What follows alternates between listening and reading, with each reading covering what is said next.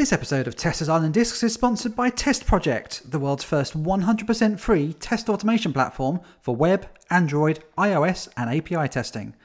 They've just launched their major 2.0 next generation release, enabling their 100,000 plus users to enjoy the best of both worlds and operate on either their hybrid cloud or completely offline. Whether you need the simplicity of a cloud solution or the control of hosting tests locally, TestProject has got you covered, making it easier for testers and developers to ensure quality with speed, eliminating maintenance and setup hassles, and empowering Selenium and Appium with AI self healing technology.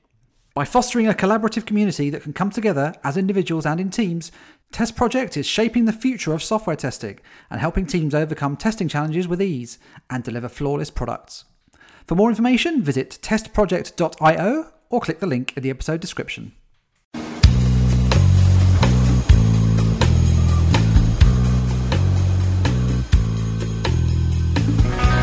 Welcome to Testers Island Discs, your most musical guide to software testing.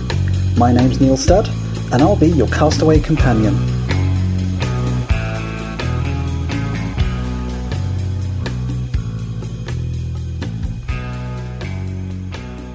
Hello, everyone, and welcome back to another episode of Testers Island Discs, where today my special guest on the desert island is Lina Zubyte.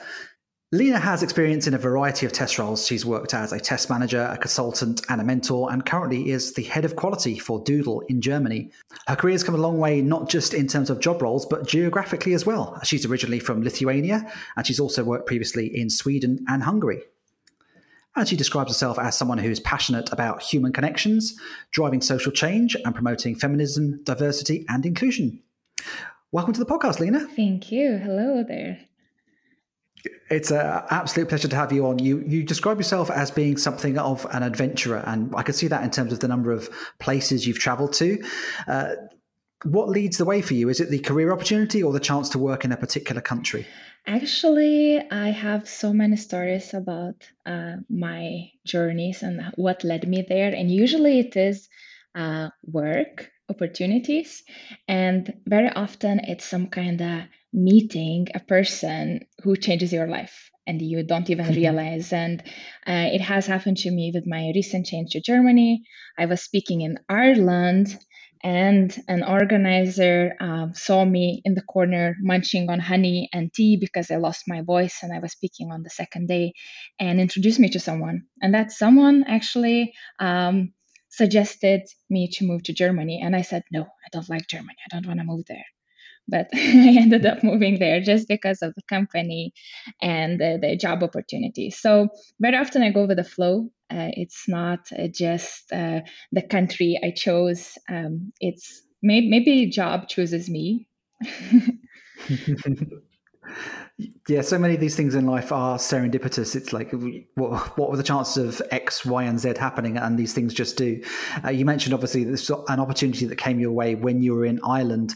Uh, you must be someone who has been particularly struggling during during the uh, the pandemic in the past year or so. And as someone who likes to move around so much and get around so much, how in particular have you been coping? Actually, my mom uh, at the start of the pandemic said, Wow, you know, it's been so long that you haven't been on the plane because she saw mm. me as someone jumping on and off the plane.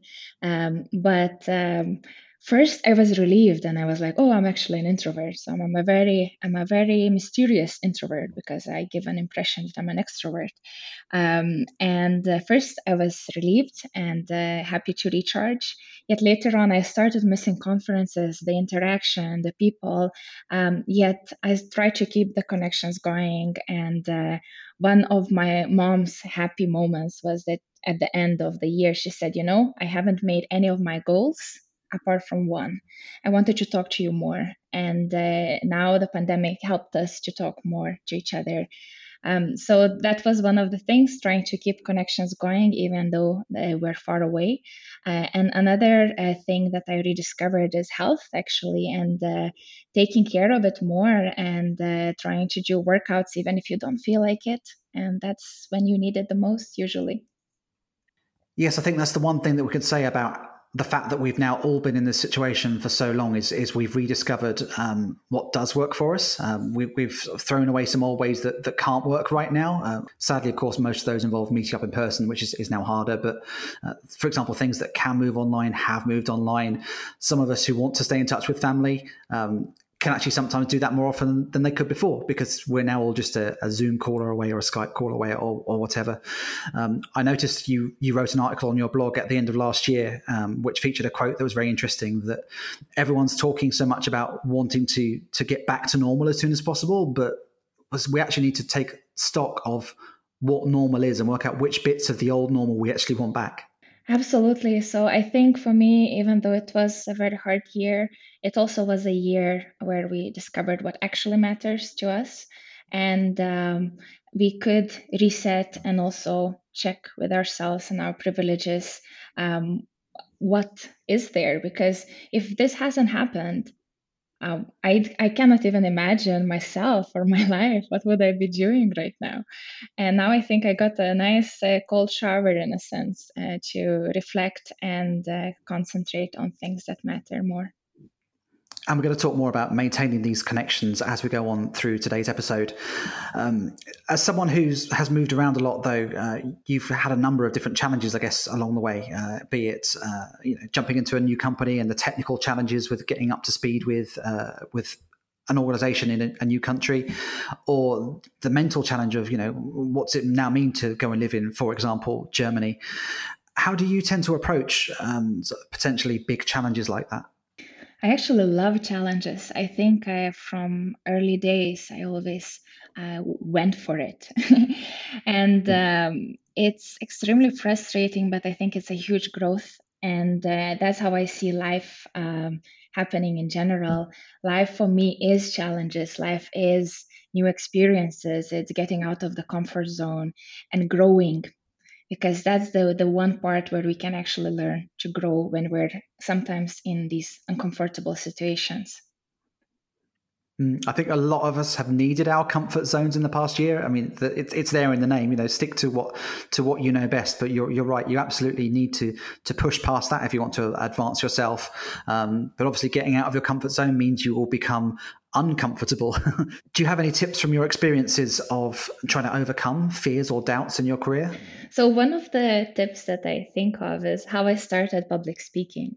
Um, once I went to a conference as an attendee, and uh, I stayed for after drinks. And I joined a circle of speakers, and uh, one of them was telling a story how they became a speaker.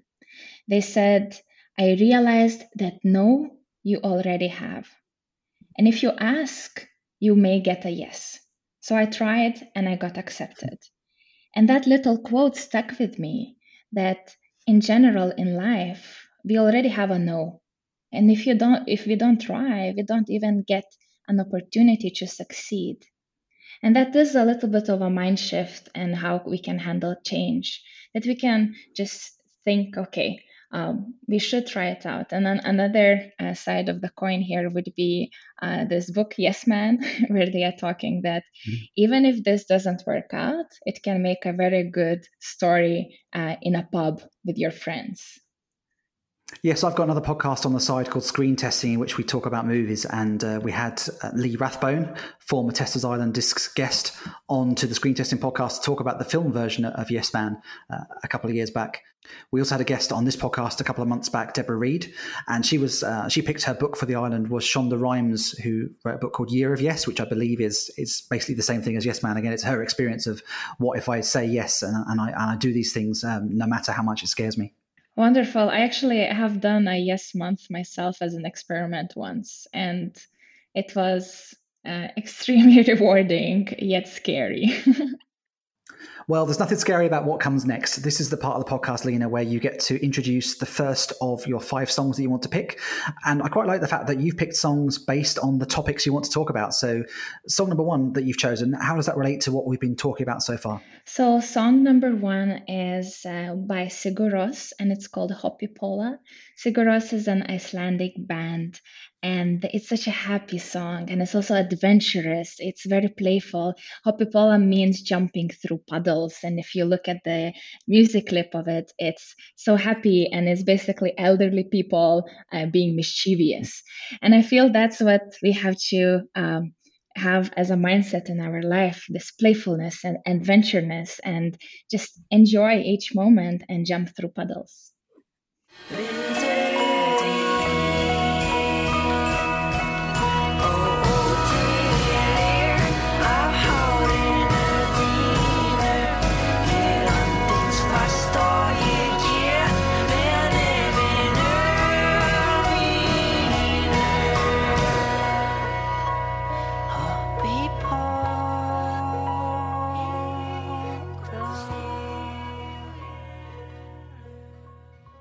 That's the wonderful and slightly mischievous sounds of Sigur Rós with Hoppípolla.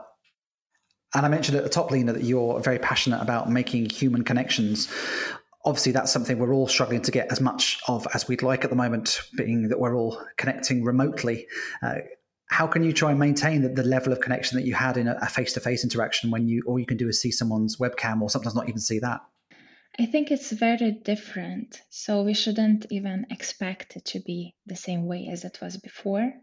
It's not the same way. It's uh, challenging and difficult.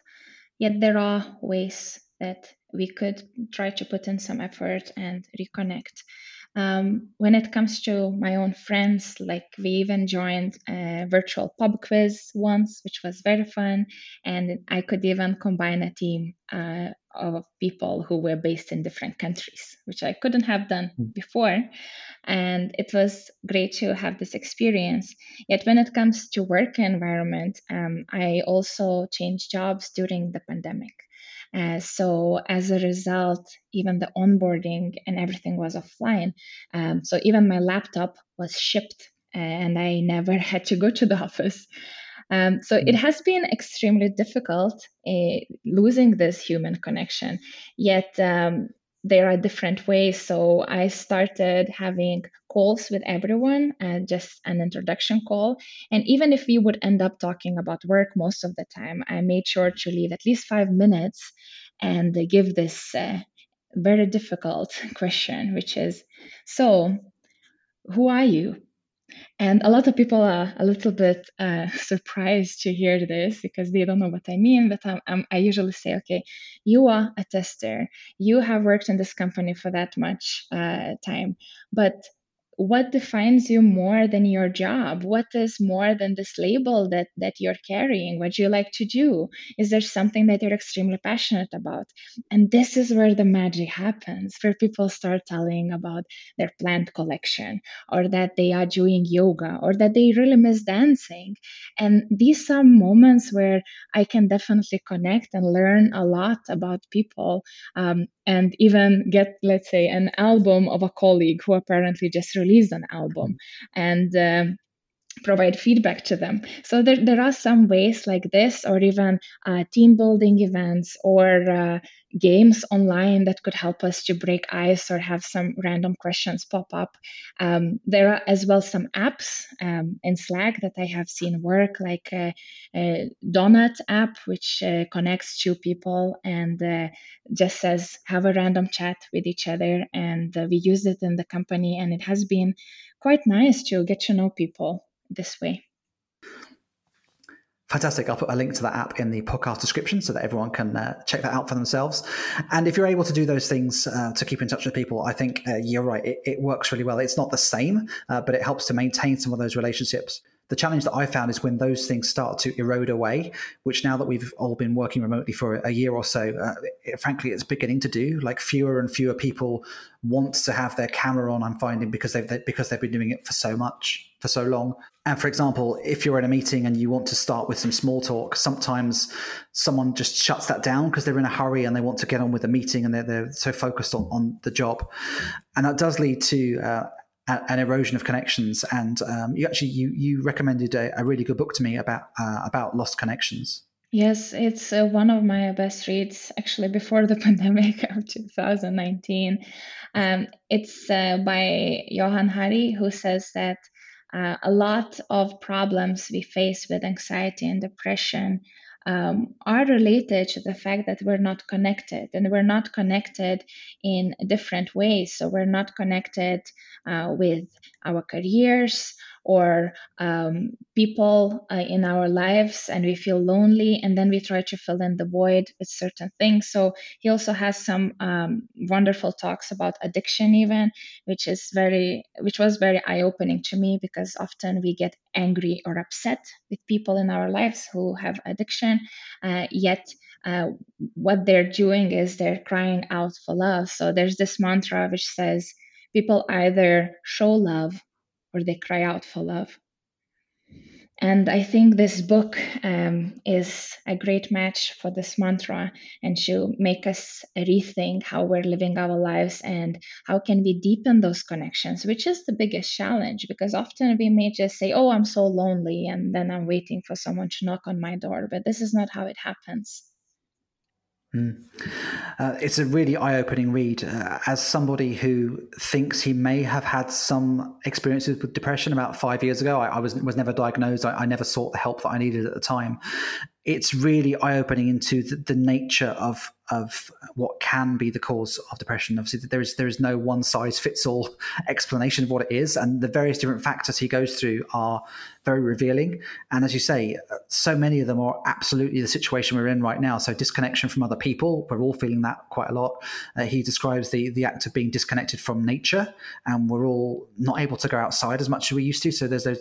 I live two miles away from some delightful green spaces that I'm not really sure I'm supposed to go into, and um, disconnection from feeling secure and, and things like job security obviously are, are at an all time low at the moment.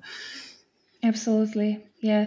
There is a, a, very beautiful story in that book, which was that um, I think it it was uh, someone who was a soldier maybe, and they lost um, their leg, and they became very upset in a village yet um, there was no doctor. And first, they wanted to basically give them um, antidepressants and be like, okay, you you're depressed, so we understand. Yet in the village, they gave this man a cow. And uh, this apparently changed this man's life because um, he got a different hobby and he got a meaning for his life in a sense. And uh, there is i think a funny saying that if if someone is upset then just give them a cow and they will be happier. Uh, so there's lots of different ways that meaning can come into our life but very often it is the connection. And uh, we often want to uh, treat the symptom yet uh, it's harder but more valuable to look at the causes of issues and prevent them.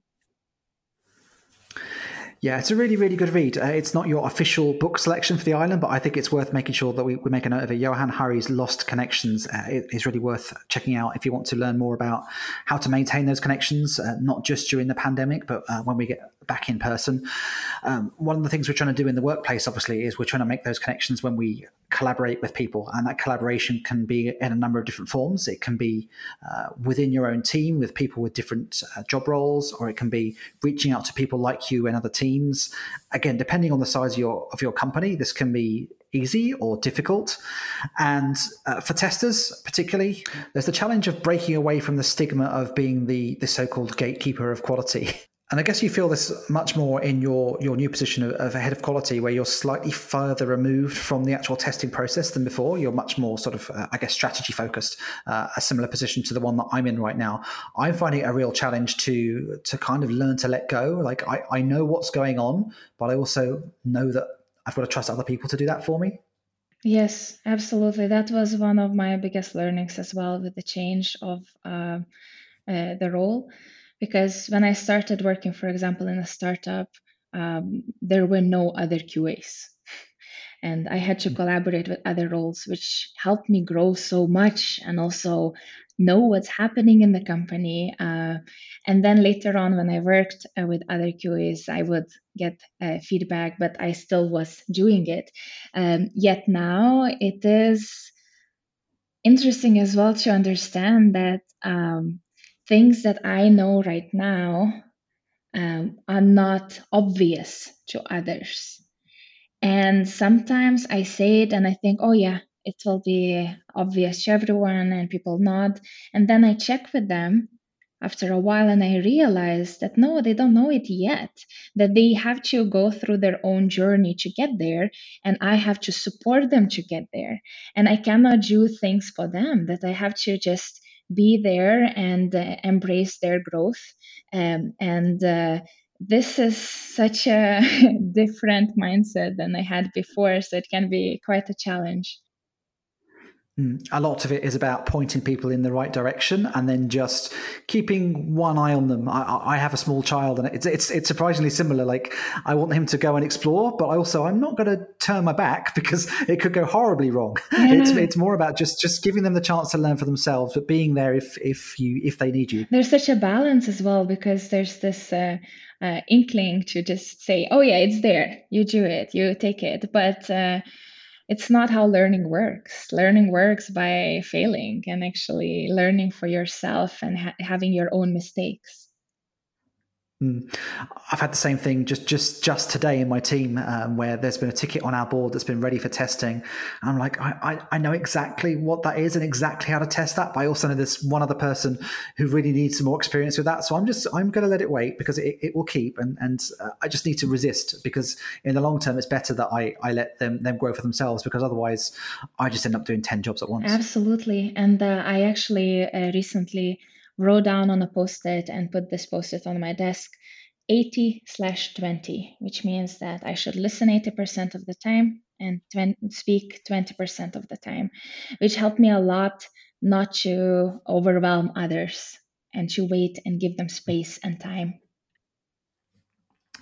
oh, right now I'm kind of wishing I could sleep 80% of the time and work 20% of the time. I think I think the uh, working remotely is, is getting to me a little bit. Um, but uh, we've been talking about connections and how to collaborate with others. And Lina, your second song choice is related to that area. Yes. So remembering the mantra that people either uh, show love or cry out for love. Let's remember that we all have this uh, universal need for love, and what is best then? The Beatles, all you need is love for this. Nothing you can do, but you can learn how to be you in time. It's easy.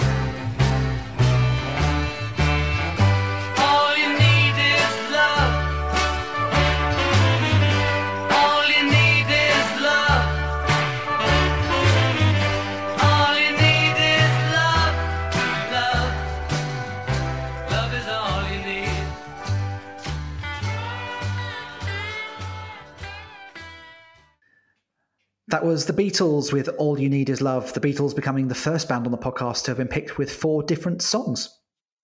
So, we were talking in the last section about connections and collaborations, um, but it's not just about the act of collaborating, it's also about who you're collaborating with and how diverse that group is.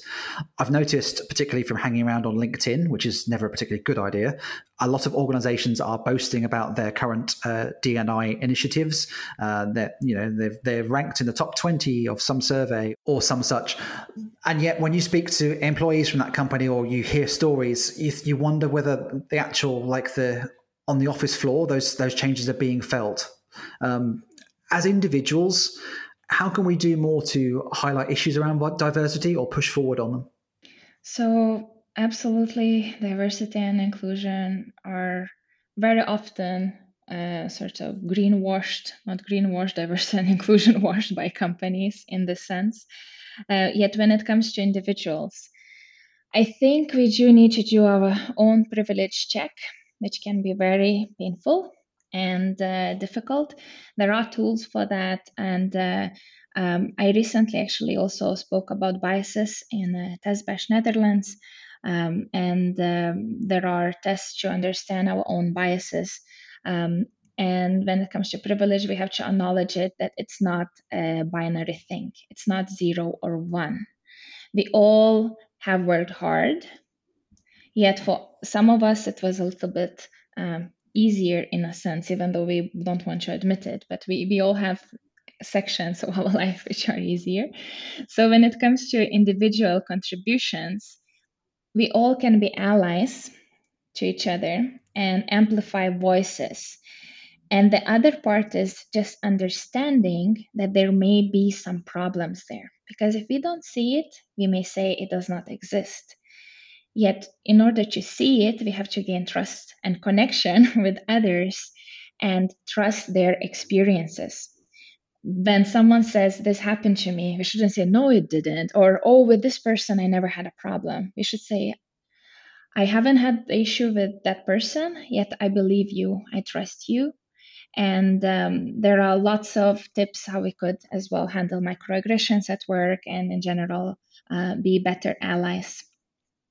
Yeah, going back to LinkedIn, I think this is one of the recurring issues that I'm seeing is is that people who who claim they have quote unquote solved their D&I issues or they're they're proud of look we've we've we've done X Y Z. Some of these people seem to be doing it purely for sort of of box ticking reasons, so they can say, "Hey, look, this really matters to us," but they've done it to get the badge. They've not done it because because they want to live and breathe it. And this is something similar to what we see with testing certifications, for example, where just the act of getting a certification doesn't mean necessarily mean that you are a better tester. Uh, you should want to be a better tester, and maybe you choose to do certifications as part of that. But certifications does not mean great tester, and it's the same with your with your D&I initiatives. You you really need to to live and breathe and mean what it is that you're trying to do.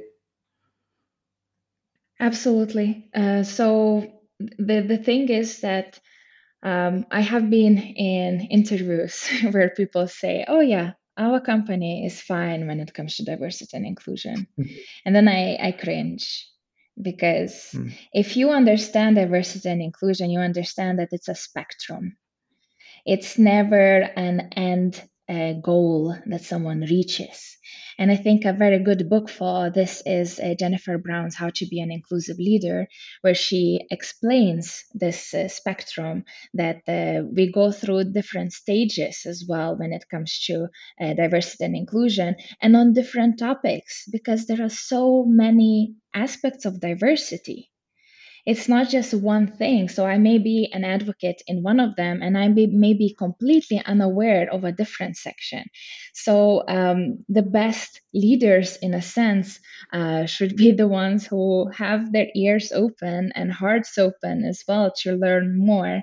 Uh, the companies do have quite uh, bad tendencies right now to just um, boast about their diversity and inclusion efforts, uh, which maybe is in a sense a start, but we do need to put a lot of more effort and especially start with leadership levels and see how their leadership levels look like. Because if you if they're very homogeneous then maybe they're just saying one thing but they're doing another mm and this is where diversity and, and inclusion go hand in hand as well. Uh, it's kind of, to an extent, the little things in the workplace. So uh, I saw you, you, quoted a tweet from uh, Amy Weidner uh, from a, a, talk about a month ago, where she, where she was saying, if your company can afford to give everyone free beers on a Friday afternoon, then surely they can you know afford to put sanitary products in bathrooms for example? Yes um, and um, absolutely um, inclusion is something that i first of all did not really understand why it goes with diversity and inclusion. I was like isn't that straightforward that when you have diversity you have inclusion? Until i faced some painful inclusion problems uh, being a woman in tech that mm. I thought I even internalized some of them. So I even thought that someone joking that, oh, someone dimmed the lights in the presentation and then uh, saying, um, oh, isn't it romantic, Lina? And oh, me just being a little bit like, what? Um, and then when I was telling to a colleague, they said, you know, this could be almost sexual harassment. And we normalize these experiences so much until someone points it out. So I think when it comes to inclusion, uh, it's it's so um, in our it's so engraved in our society and the way things are that we don't even think that uh, we should ask for sanitary products, for example because we're so used to beer in offices. and uh, we forget a lot of aspects that when we bring in diverse people, they also want to be belong. they want to feel accepted. They shouldn't be laughed at because of their differences. They are bringing in power and strengths with their differences. And this is what a lot of companies are missing. So, the main problem that's there in, in tech, especially, is actually inclusion. And I wrote article series uh, on inclusion and inclusion matters. And um, and then the second part, I explained some inclusion problems, uh, meaning microaggressions that happen on a daily basis. And when I wrote about them, uh, I did not think it's any kind of revolutionary. It was something that I would face on a daily basis. And yet, a lot of readers reacted uh, in a way that they were shocked. There was one um, developer I remember who who said that I have two daughters and I never knew these things happen. And now I'm more aware of it. So, in order, first of all, to understand the extent of the problems, we have to open our eyes and, and ears as well and listen to others and trust their stories. And then we can at least grasp the extent of the actual problem. Absolutely. And I'll put some links to those articles in the podcast notes again. Um, this is one of those areas that as a white male, I, I, cannot pretend to speak about as an expert or from any degree of uh, I'm not far enough removed from the situation to to speak well enough about. Um, it's worth mentioning that Jennifer Brown, uh, as well as writing an excellent book, has her own podcast called The Will to Change, which is all about actually driving change in, in the in the workplace. Um, I'm always always wary of recommending other people's podcasts because they tend to be better than mine. But uh, she's definitely worth listening to. And we're going to speak more in the next section about the benefits that diversity can bring to the workplace. But before that, we're at the halfway point of the podcast. This is your third song selection. Yes, so uh, this is a song that I really like, um, and uh, it's uh, by Ane Brun and Wendy McNeill. It's called Such a Common Bird. I think when we speak about diversity and inclusion, we can imagine sometimes being a, a different kind of person. Yet there is this um, line or um, there are these lyrics in, in this song which say, We want freedom for ourselves, but we can't give it to each other. We want peace between nations, yet we battle with our lovers. So, when it comes to diversity and inclusion, let's try to trust each other more. Such a beautiful message from such a common bird. We want freedom for ourselves, but we can give it to each other. We want peace between nations, yet we battle with our lovers. We're blinded by billboards and to get ahead, choking on ambition. From Ane Brun's duets album, that was Such a Common Bird with Wendy McNeill. It's always nice to get a bit of accordion on the podcast. We don't get so much on the playlist. So we were talking in the previous section about diversity and inclusivity, um, which isn't just a cultural issue. It can actually have impacts on our testing too. Um, Lina, what sort of problematic biases can creep into our data uh, if we're not careful? Oh, there's so many. Uh, so we have a lot of uh, horror stories. We had um, uh, bots that became racist within hours like they mm. uh, we had products which are not uh, created having half a population in mind. Uh, but so this is where i think testers come as superhero teams who are super diverse and uh, bring in different perspectives. So i even would say that yeah the teams of testers are bringing in this diversity aspect and hopefully we can embrace it more. So, one of the projects I got to work on is actually a chatbot. And um, just to explain a little bit about it, so it was a machine learning chatbot, and uh, we had certain data that we would um, train this chatbot with. This data was created by our team. And with this chatbot, the data sets and the training data I was not happy with. Even the communication style was based on the programmer's communication style. I could even see this programmer speaking the way the chatbot was speaking.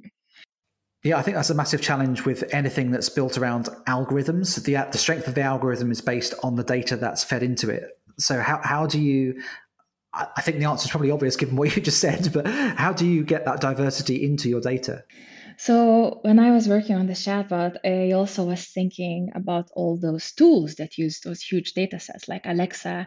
Um, and I thought that, you know, this is the power of the companies. They for sure are not making it open. Uh, because that's their moneymaker. Uh, yet, I believe we really want to have uh, reliable algorithms. We need to make data sets open source. That's the way to go. If we have open source uh, data sets, then we could include different perspectives and create uh, more inclusive and diverse products. We had a book that was recommended. This is turning into the all book podcast. we we had a book that Mark Winteringham uh, recommended on, on a previous episode, uh, which uh, was by Caroline Criado Perez, called "Invisible Women," um, specifically focusing on yeah the the problems that happen when you when you base your data on male centric uh, properties and then try and just tweak it to suddenly also work for women. And it's not that straightforward. Uh, open sourcing it's it, has got to be a better way forward. And we were talking specifically around around algorithms and AI and machine learning, but it, it it's a, a, wider issue as well in, in things like hardware. I mean, you've mentioned some horror stories. I remember ones that I've seen where, for example, uh, hand dryers in bathrooms can't detect the hands of certain skin tones. And uh, again, it, it's all based on the data that you are using to train with. I said in the last section, you know, how can individuals help? And as testers, I think making sure these cases get considered is a massive help. Yes. And, you know, we have to reflect on what kind of teams we have. And this is another reason why diversity is so important because if we are all very similar to each other, we may not even think of certain test cases or possibilities for the product. So sometimes the user may not be like us at all. And we have to embrace this as, as testers, especially, and uh, think of how can we get their perspective in then? Who may use this product? I swear, at least once an episode, I say it's all a people problem. It's almost turning into the podcast catchphrase, but yeah, we need to make sure. Yeah, we always need to in testing think about who it is that we're uh, that we're building for. And I've accidentally transitioned very nicely into your fourth song. Yes, so my fourth song is by The Killers, and it's called Human.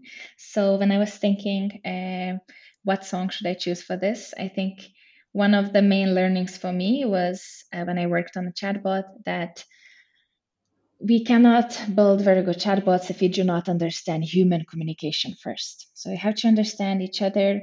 And fun fact about the song is that um, the lyric of the song, which is "Are we human or are we dancer," is considered one of the weirdest lyrics of all the time. So this is very suitable for a chatbot because they tend to speak a little bit weirdly. Cut the cord. Are we human or are we dancer? My sign is vital. My hands are cold. And I'm on my knees looking for the answer.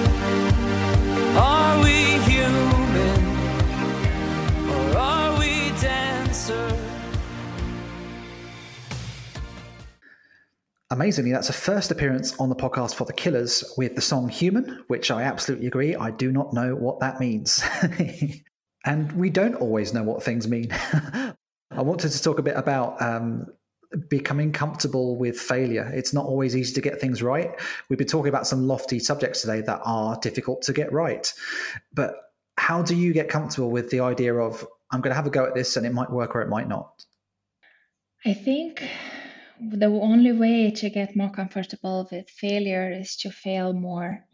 I, I keep thinking of this uh, experiment that this uh, random, well, not random, uh, a, per, a person did where they decided to collect a lot of rejections because they struggled with rejection. So they created these craziest challenges for every day, like go to a donut shop and get a certain thing uh, created out of those donuts. What was most hmm. surprising to this person was that often people would ask why. And this is what he was not prepared for because he thought it will be a no. but there's a lot of context here actually so if we want to get used to failure we have to get ourselves into these situations and uh, often they help us grow so much i I remember joining dance classes actually before the pandemic, and I always wanted to go dancing. And I went to Lindy Hop classes, which is a partner dance. And I care about connection and I care about growth. Yet in the classes, I realized I am bad at connection and I was struggling with this growth. Uh, so the first month that I was going to classes, I was so upset after each class because I was not happy with my own performance. I thought I'm miserable. And this is when I sat down actually and I would reflect and I would think, okay, this is a good growth opportunity. And only after two months, uh, I started feeling more comfortable and I started realizing that it takes time and it takes lots of failure to get uh, to a more comfortable state. Yeah, I don't think you can ever truly succeed unless you have failed along the way. Because it, uh, unless you have completely fluked it, you can't just stumble onto the exact correct way to do something. You need to have that that uh, guiding path along the way to go. Okay, I'm trying to get towards this goal, but this thing didn't quite work. But I can see why it didn't work, and now I can push back towards what I'm trying to do. Um, it's interesting you, you mentioned the, the, the donut experiment. I think my learning from that is that if you're preparing to fail, uh, the, the, the biggest danger is you may have to actually prepare to succeed. You you may not be ready for, for succeeding. Actually, that's that's the thing you need to uh, to get familiar with. Exactly. Of course, regardless of whether you fail or you succeed, there's going to be some sort of change, and change in itself can be inherently difficult as well this comes back to what we talked about at the beginning. Uh, that, that, obviously you've uh, you've you've moved around a lot. You, have you've, you've encountered a lot of change, um, how can you get used to handling that change? I don't know if you ever get used to handling the change. Maybe you just learn to manage it a little bit better. And you also learn to recognize it in yourself and others and that you're resisting. If there's some kind of uncomfortability in you, likely there's some resistance or defense that means that something is triggering you. and this could come with change. Change is extremely difficult, and we all think that we're the final product.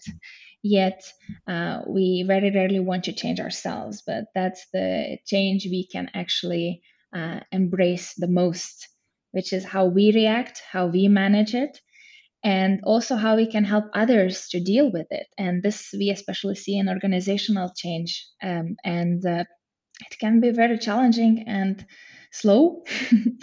but mm. if we're there, connected and uh, growing, and in the mindset that we will support each other, it can do wonders. I saw a talk that you gave online in the last year uh, on, on TestFlix, um, where you used a phrase that I really liked. Um, you said that in everything you do, you should be trying to embrace your authentic self. Yes. So uh, I think I was chasing all those role models or what I should be. And a lot of times we live our lives thinking who we should be, we compare. Yet, also, especially in the field of testing, think our superpower is bringing our authenticity there, bringing all our diversity factors, bringing our experience. I remember even finding the the craziest bugs because I was, for example, uh, studying Swedish while testing. So I would just add a random word and then I would uh, use my knowledge of a language to test it. And then I found some crazy bugs just because I wrote something that nobody did because they would just write ABC. Uh, so I think uh, embracing authenticity is extremely difficult. Uh, yet there are so many areas as testers we can grow into as well. So I see uh, this role so magical because you could be more helping with requirement analysis. You could be even helping with infrastructure. You could be helping with non functional requirements. It all depends on what you like. And for me, I do like advocating for quality a lot. And I'm very poetic person. and first I would brush it under the carpet. Yet learning to embrace it and embracing as well that I love people and I love helping them um, has been such a relief as well. You don't need to be someone else to be good at your job. Actually, you are good at your job because of all those vulnerabilities you have, that your imperfections are actually making your uh, self better at your job yeah, we should all strive to be the, the best version of ourselves that we can be. I, I, feel like that's a film quote, but I'm not sure where that's coming from.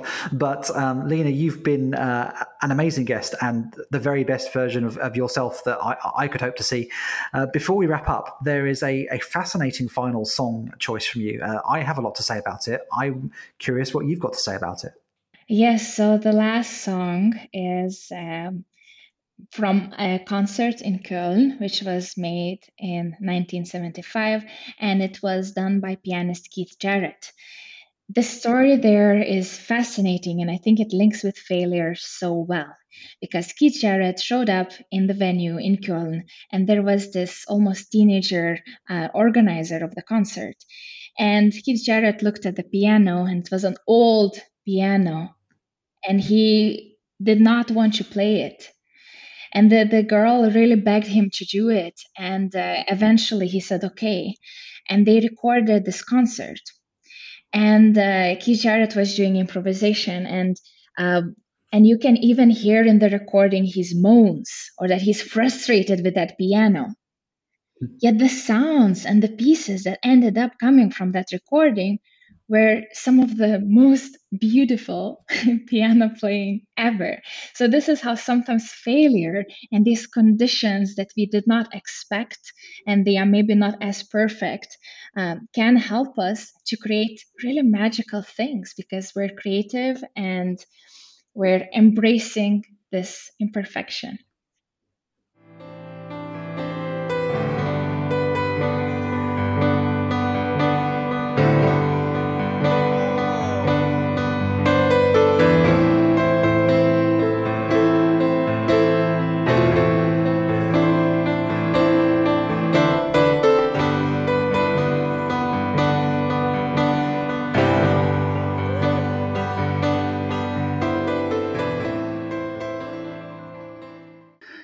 That was the live and improvised sounds of Keith Jarrett with his concert from Cologne on January the 24th, 1975. The longest track we've had recommended to us on the on the podcast so far. Uh, part one of that is 26 minutes long, so you've uh, lengthened the podcast playlist somewhat. Oh. Um, I had also heard of that story before. There's a great article on the Grammys website about um, the story behind that album.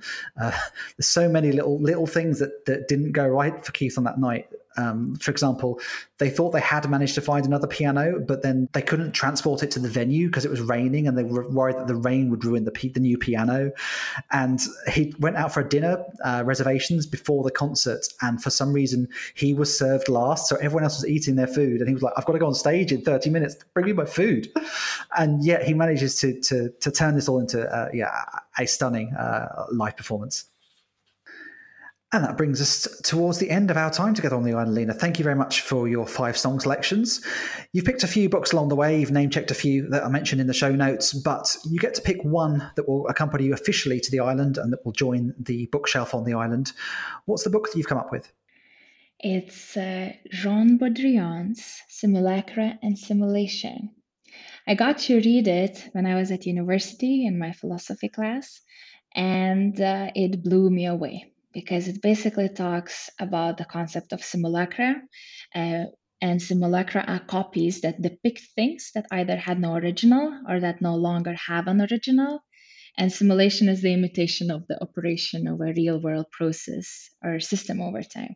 Well, what is magical here is uh, the stories that this book provides, which basically say if there's a building and we collapse it and then we transport it to the different location and rebuild it using the same material, is that the same building? And there are lots of moral questions like that, and the uh, relationships between reality, symbols, and society are being examined. So it was a mind blowing book for me, and I think it's uh, quite a tough book as well. So I would have time on an island so I could read it multiple times and uh, analyze it. For as much as we've got some great books on that bookshelf, um, that is a, a, classic and one that um, can while away many hours on the island. It has been added to the list on Goodreads, where you can find all the previous books that guests have picked. And the songs are on our Spotify playlist, which is also linked in the podcast notes. And there we have it. It's been a fantastic time with you, Lina. Thank you very much for coming on the podcast. Thank you. And if people want to get in touch with you um, before we all get back to the real world, where are the places they can go to do that? So you can find me on Twitter as uh, buggylina, or I'm on LinkedIn uh, with my name and surname. And I as well write, um, and my website is qualitybits.tech obviously 2021 is currently shaping up to be a lot like 2020 uh, let's let's hope we're on, on the way back to, to some degree of normality. But do you have anything uh, in the pipeline for talks either online or in person or anything you're hoping to do? No i do not right now. I really miss real life conferences. So hopefully those happen in the future well, I've got a list of recent podcast guests, so I need to tick off as as uh, having met and said hello to in good life in real life. So I'm looking forward to the, the chance to do that soon. Fingers crossed. But in the meantime, that's it. Another month. That's the first quarter of the year gone. Uh, we're up to uh, the Easter festival period now, so enjoy yourself if that gets you some time off work. Otherwise, we'll be back again at the end of April when we've got an episode that will coincide with the Ministry of Testing's Exploratory Testing Week. look forward to speaking to you all then. And uh, for one last time, thank you very much for coming on the podcast, Lina. Thank you. It was my pleasure. And I'll speak to you all again next month. Bye, everyone.